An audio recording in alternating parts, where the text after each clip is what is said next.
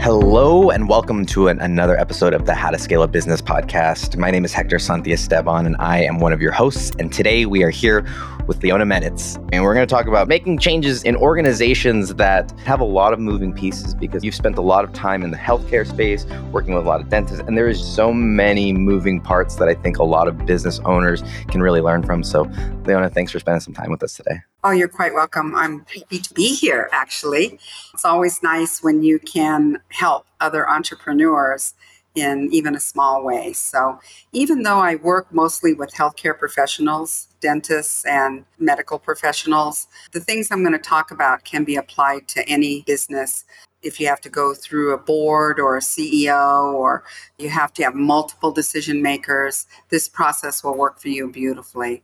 Yeah. Before we get into some of that, because I think that's super important, I'd love for you to catch us up on how you got there, though, because you have a wealth of experience and decades of experience, and you, know, you definitely put your 10,000 hours in. Catch us up on how that got there. I'm sure it wasn't a straight line, but fill us in on some of the gaps, and then we can talk about some of the tactical things that you've been doing. Certainly. So in 1979, I became a consultant. So now you know how old I am.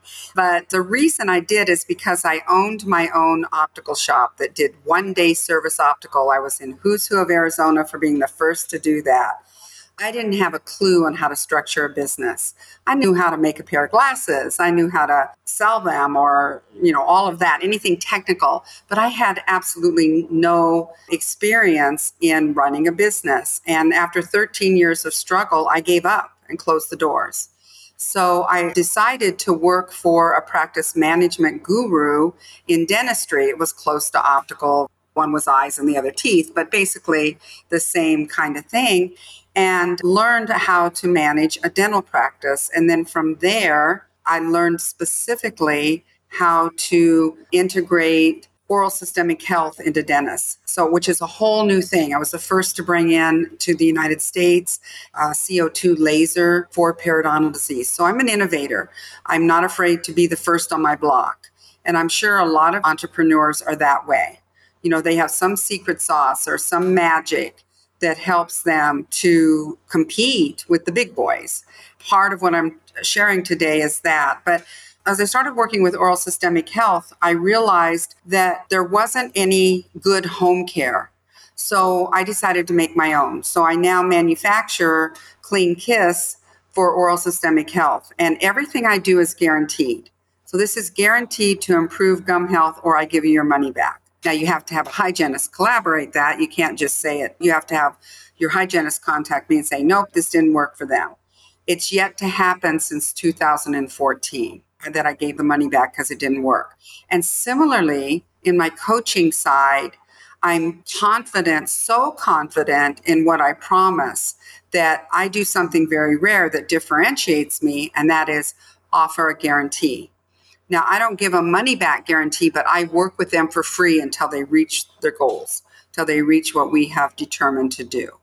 So, this process kind of helps me with healthcare professionals because they know the difference between an assessment, a cursory exam, and a comprehensive exam. They already know the difference.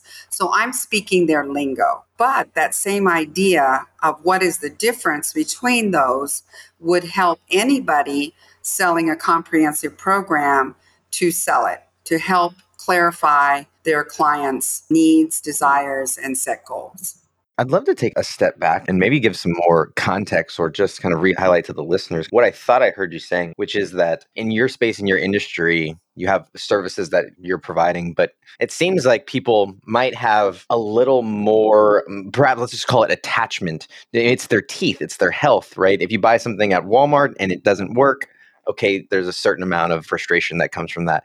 But if all of a sudden your dental or your work doesn't go well or surgery or whatever it is in the healthcare space, there's a little bit more urgency to that. And I would imagine that organizationally, you have to work a little harder perhaps to make sure that those results are actually happening, that you are creating, you know, it's not like you can just say, oh, well, you know, you get another tooth or get another mm-hmm. arm. You know, it seems like the stakes are a little higher. And thus, the attention to your systems need to be a little bit higher. Yeah, you're spot on. And couple that with this a typical dentist comes out of school works for somebody else for two years because they can't get a loan until they prove they're not going to hurt somebody. Then they get a loan because they hate where they're working. They typically work in a clinic, a big practice that has multiple dentists, and they hire the young kids to work the nights and evening hours. And so they get their experience under their belt, but they hate it. They hate the whole concept. They don't have enough time to work with patients. And this is not what they went to dental school to do. So they finally get a loan for their own practice, and that loan typically is a million dollars or more. Now they're one and a half million dollars in debt, and they haven't even opened the doors. Now they open the doors, so the only model that they know how to do is the one they hate. The vicious cycle is they got out of that environment to create their own practice based on their philosophy, on their protocols, and they end up replicating what they hate because they don't know the difference. Because of that, practice management consultants are a dime a dozen. We have a saying 30 slides and 30 miles, you're a consultant. It's very difficult to help the dentist to know that you're credible, that you're for real. So I have immense competition. The dentists are confused. They don't know how to hire somebody. They don't even know what they need, but they know what they don't want. They may not know what they want. So the process helps them to become clear as to what's their fastest path to success. That's usually into four areas money, time, quality of life, or quality of patient care if they're stressed and they hate going to work on Monday, that's obviously quality of life, but they're fearful of slowing down because they got all these loans to pay. And so they got to cram as many patients as they can in, which creates a whole bunch of other issues for them that's attached to that. Where do they start? How do they measure it? And how do they know they're successful is a big part of what I do. Yeah. One word that comes up that you guys have a word for it, and that's efficacy. Is there a similar word in the business lexicon, right? Maybe it's NPS score, or I don't know. Maybe you could speak to that a little bit. Yeah, efficacy is very simply completing a process with an intended result. That's all it is. Some people call effectiveness the same thing. It's not really because effectiveness is doing it in a specific way for an intended result with a team. It's not just getting it done by a certain result. So, efficacy is a big word because this is how insurance companies, you know, the procedure do what it was intended to do. Okay. There's a lot around the word efficacy, but for people that aren't dentists or don't work with healthcare, it's just did you do what you intended to do? It's kind of like a pass or fail almost, right? Like, did you complete the process? Yeah, you can even rate it. In fact, I'm offering an assessment, which we'll talk about in a minute, but it's basically rating it one to five. One being, this is rare. It hardly, I don't even know what you're talking about, Leona. You know, you ask this question and I don't have a clue. And five being, I've got this nailed. So with efficacy, there's levels of efficacy too.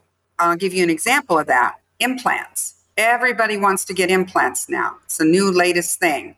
But if you put implants in a dirty mouth to start with, it's going to fail. It's just a matter of by when. And yet it won't fail for 10 years.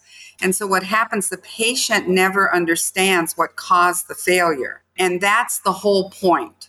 What caused the situation? We have a cause and then we have a root cause. So they're different. That's the process that they're familiar with that I just turned into my management comprehensive exam instead of a patient comprehensive exam. To your point, every space in business has verbiage that they can relate to. And that was my point. Use verbiage that relates to your space. Yeah. This is really fascinating. When we get back from break, I want to talk about these parallels because I'd imagine that in healthcare systems and in these kinds of systems, there's a lot of, I don't know if it's hierarchy is what you call it, but you mentioned decision makers and being able to move these processes through and to be effective or to have efficacy in the midst of that.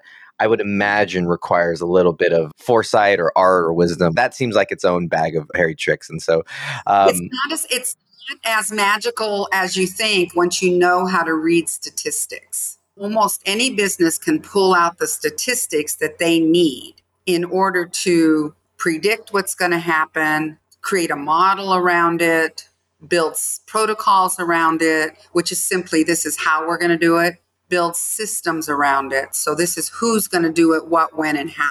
You can build everything. There's every number you need in most CRMs or most practice management software in my space that will get you everything you need, but you got to know how to read them. And that's where the magic comes in. It's not the numbers, it's what do they mean.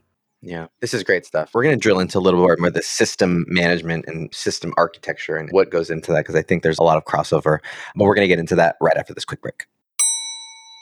Hey, y'all, today's episode is brought to you by Amplafy Media, and our mission is to bring out your genius. And so, if you have a mission, a message, a platform, a purpose, something that you want to bring to the world, we can help. Go to amplafymedia.com. That's A M P L A F Y media.com to see how we can help with all of your media, podcasting, and content needs. Now, let's get back to the show. Okay, Leona, so let's talk about. I think one of three things has happened. The first is that people are either scared and they realize that, oh, oh, shoot, I need to do something. And it's coming from a place of fear. The second thing is that maybe it is a realization, right? There's not a sense of fear, but it's okay. Here's what's next. And then the third might be I don't know if people are even ready. Like, I don't know if there's a place where all of a sudden this starts to matter more. But where do we go from here? Right. So the first place to go is if you look at the free assessment that I did, that helps you realize what your skill set is. It's a CEO, it's called a skill wheel, and it basically asks you 10 questions for each, so that's 50 questions total. There's five engines that drive a practice or drive a business. It's not even a practice, right? You have finance, you have marketing, you have sales, you have operations, and you have human resources. What happens is symptoms pop up. And like you said, it's like sometimes the symptoms are, I just can't deal with this anymore. It's like if you have a toothache, you finally have to go to the dentist. But if you could recognize that those symptoms can be mitigated if you make changes in something, that you won't have to be in pain and I love that you brought that up because, you know, oh, I need help. That's pain, right? We have a specific pain. But what happens is, in my world, the dentists are so happy making money. They're making money, they're paying their bills, they're going round, round, round, round, round. They think it's never going to end. And what happens is they plateau, they get to the ceiling. And when they do, they have to hire another associate, hire another employee, get a bigger building, outfit another treatment room, well, what happens to their profit when that happens? Every time they have to expand, which there's two types of scaling when you talk about scaling. One is just more and more and more and more and more and more and more. And we just, as long as we make more than we spend, we're good. Okay. That's called the production model in my world. The other way to do it is profitability model, where we increase by 15% a year without seeing more patients. You can do that. There's two ways increase your sale. So instead of an average sale being what insurance covers, which is $1,000, now all of a sudden the sale is $5,000. You just cut your need for four patients, right? You got the same amount for one patient as you did for five before. So this is the profitability model. I teach how to move from the production model to the profitability model, but they first have to realize how much is enough. So once you figure out what your skills are and you rate those and you say, oh my gosh, I'm not that bad in human resources. I have a good team. I don't have turnover. I've got systems in place for that. But man, oh man, do I suck at the sales process. This is brilliant. And this idea of the profitability model because so many business owners do the same thing where they just try and sell more, and more, and more, and more, and more, not realizing that they're actually making less. Exactly. Okay, so this is great. Keep going. Okay, so let me give you an example. The doctor doesn't really have much pain, but he's working harder and harder. His schedule's totally full and he has to work five days a week. He knows it's possible to work four days a week, but he doesn't have a clue about how to do that. So they have some kind of desire. They have to understand their current reality, and most of them don't. They go off into their treatment room and see patients all day. They have no idea what's happening at the front desk. They have no idea what's happening with the insurance companies. They have no idea what's happening in the hygiene room. They don't because they're focused, and thank goodness they are. I want my dentist focused on my mouth. I don't want him worried about the hygiene department, right?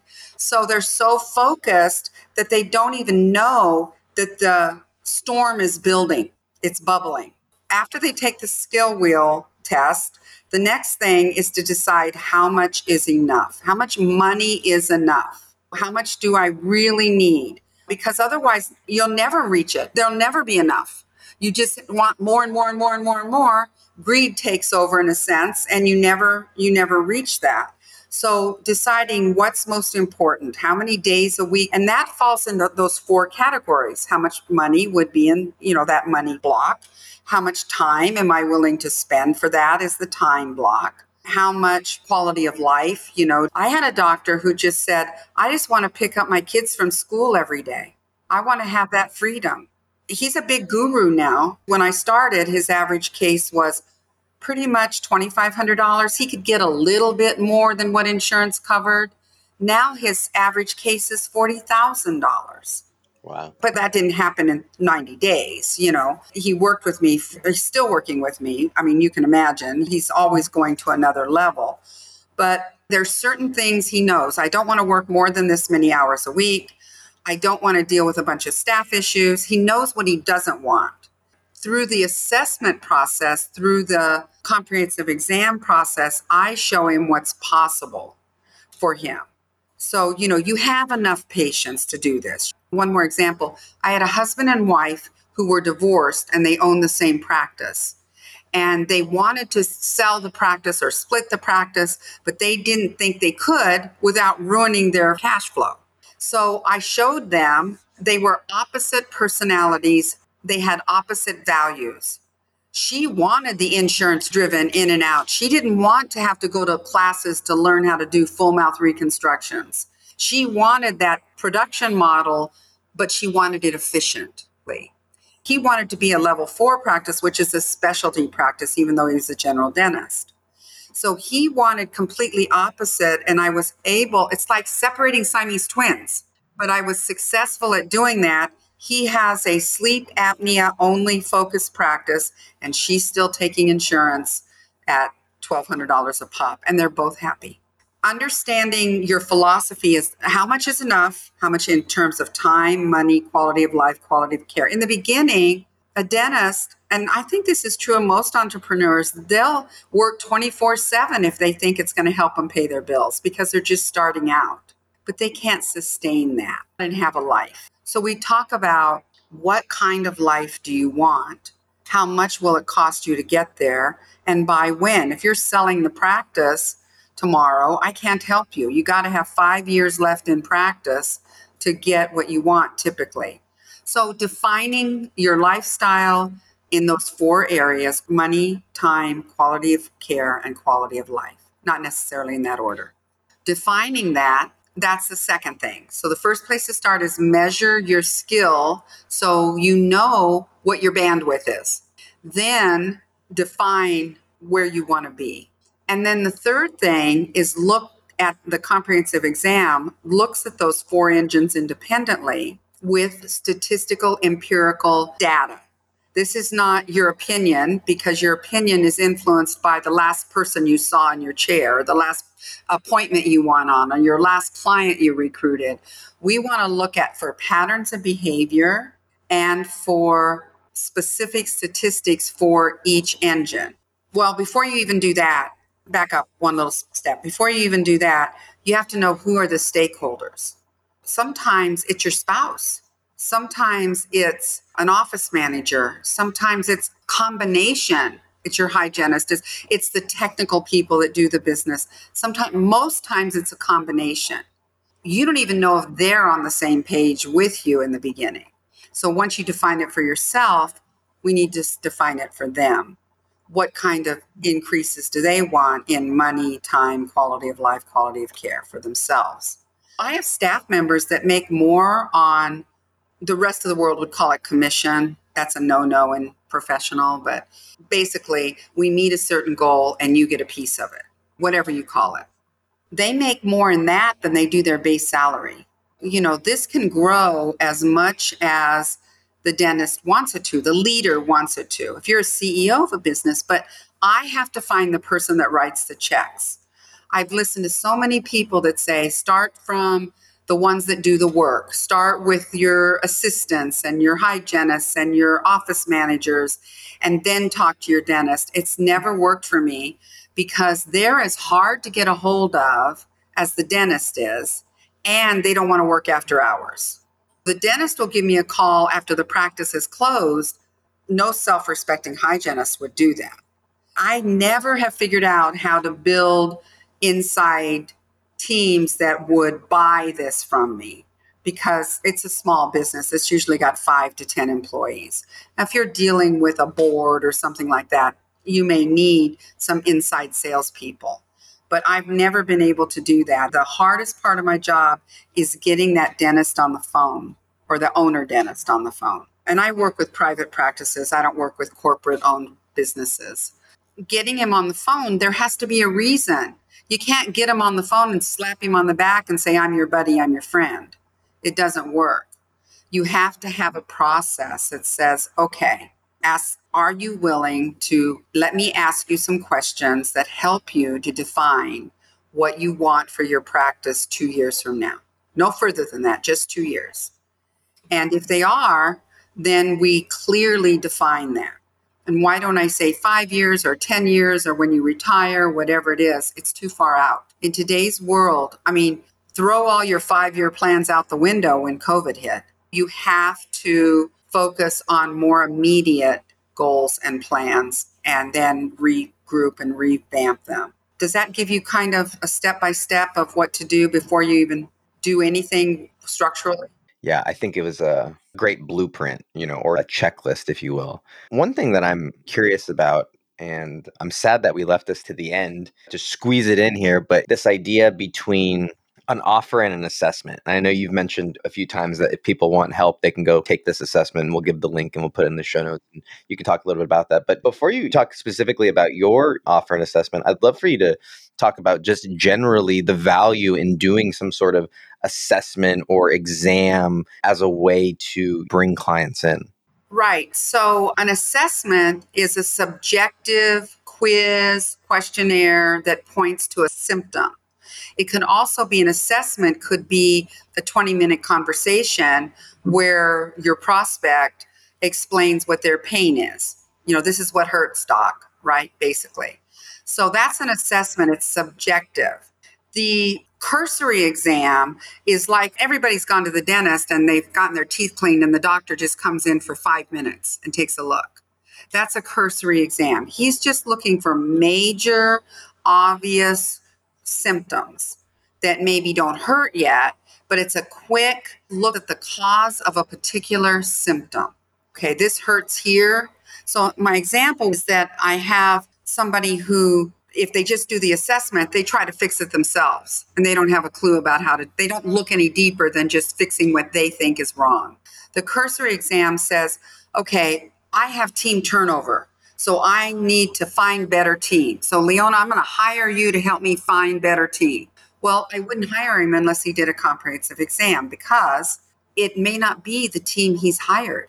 If he's turning over person after person after person, it's probably because he hasn't clearly defined their job description. He doesn't have an onboarding agreement or a process, an offer letter, an onboarding letter. And I recommend at least two weeks working interview because people can say anything in an interview but you're going to invest a lot of time, money, and energy into this person. You want to make sure that they can do what they claim they can do. So that's all in human resources, right? But then we find out that there's no meeting structure, there's no morning huddle that tells us what we're going to do for the day. Well, why isn't there a morning huddle? Well, there's no time to do it. So when we do schedule it, the doctor doesn't even show up. He doesn't get there in time. So now you're in an operations point, you're in a leadership point, right? It's not just human resources. And that's what a comprehensive exam shows us. It shows us the root cause. This doctor is too busy to pay attention to his team, and he's got a revolving door as a result. The root cause is fix the sales process. He can get more per patient, so he doesn't have to cram so many patients in. So he has time for his team to communicate to them what he wants, educate them, bring them along. And now he's not looking for the right team, he's developing the right team with people that he has. Now, are there team members that aren't the right team? Absolutely. But most of the time, there is no perfect team member that you got to constantly search for. They're right in your office already, and you just don't know how to pull it out of them. That just gives you an example. An assessment is subjective. A cursory exam only looks at the problem at hand, and comprehensive exam looks at all five engines, looks for links between one engine to the other so they can determine root cause. So, to finish out, that's how you can confidently guarantee results. If you're not doing a comprehensive exam, you're not confidently doing anything. But when you do a comprehensive exam, you know what your results are going to be, especially if you have tracked those statistics with other clients. Yeah, it gives you the full lay of the land, is really what you're doing, and helping to see around as many corners and blind spots as possible. It's fantastic. Leona, you mentioned that you have, I don't want to misspeak, an exam or an assessment or what you would consider, but something to help. Can you talk a little bit about that and where people might be able to find it? Yeah. So go to go, this is all one word, go as the opposite of stop, well as an opposite of sick, go well net like fisherman's net, all one word, go well net. Dot com forward slash quiz. And that'll take you right to the quiz. Just give me your email if you don't want anything else from me than the quiz, I don't care. I'm not going to bug you with a bunch of, you know, spammy stuff. But if you'd like to talk about it, you will have my email as well. And we can set up a 20 minute call to talk about what your assessment actually means. I love it. Very cool. And we'll put those all in the show notes so you guys can check the links for that. Is there anywhere online that people can go and get connected with you, or do you uh, dabble on the socials? Yes, yes, I do. On LinkedIn, that's how you and I got in touch. You can request time with me, and I'll be happy to set a call with you and we can go from there. And I can also send you a link so we can find a joint time. Very cool.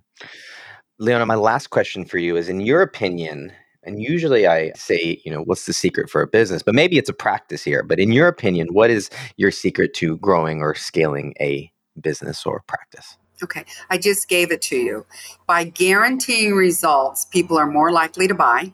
By clearly identifying how they're going to get those results through your comprehensive exam, they're going to be able to do what they need to do. That way, they're going to reach the results you promise. Now, I under promise and over deliver. So I know a typical client of mine is going to make $30,000 in a quarter of added profit or revenue. Sometimes it's one, sometimes it's both. They're going to get that. I know that. That's the minimum result they're going to get. I'm charging them $7,500 for a three month coaching program. They're going to get a 400% return on the investment, right? I know they're going to get that. They might get more, but if they do what they're supposed to do that is clearly outlined show up for calls you know have your team meetings follow the structure right? If they do what they need to do now if they don't know what to do and i haven't explained it well ask me raise your hand. Don't wait till the end of the three months and not get results you know?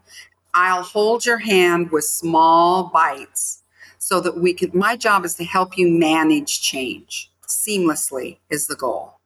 That's it yeah, I love that. The results, the guarantee, and then the process to get there. I think it's a great one two punch. Thank you, everyone, for sticking with us. I appreciate you guys hanging out with us. If you guys got any value out of today, we'd appreciate a rating or review wherever you get your podcasts. If you know someone who is in the midst of scaling their business or thinking about starting one, please send them this episode and then go out and take action at least one thing. There's a ton here. Go back, review it, and find one thing that you can implement. Let us know how it goes. We'd love to hear it. And as always, thanks for being a part of the How to Scale a Business tribe. We'll see you on the next one. Later, y'all. Thanks, Hector.